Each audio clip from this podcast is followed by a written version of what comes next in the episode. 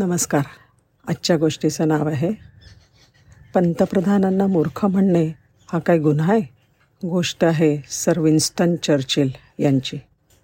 Sir Winston Churchill हे ब्रिटनचे युद्धकाळामधले पंतप्रधान होते. ते वृत्तपत्रकार होते साहित्यिक होते. त्यांना साहित्यामधलं एकोणीसशे त्रेपन्न साली नोबेल प्राईजसुद्धा मिळालं. द सेकंड वर्ल्ड वॉर हा फार मोठा इतिहासाचा ग्रंथ सहा खंडांमध्ये त्यांनी लिहिला. थोर राजकारणपटूसुद्धा ते होते.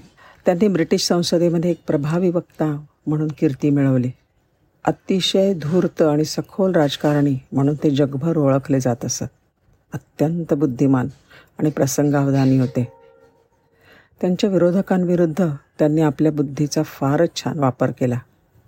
त्याची एक झक झलक.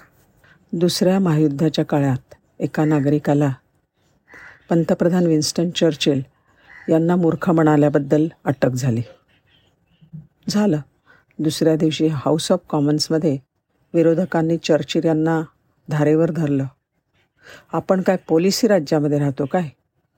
पंतप्रधानांना मूर्ख म्हणणं हा काय गुन्हा आहे? विरोधकांनी विचारलं. बघा हां. विन्स्टन चर्चिल शांत मंदस्मित करत म्हणाले संबंधित नागरिकाला जी अटक झाली आहे ती मला मूर्ख म्हणाल्यामुळे नाही तर युद्धकाळामध्ये राज्याचं गुपित उघड केल्याबद्दल. आहे की नाही गंमत. धन्यवाद.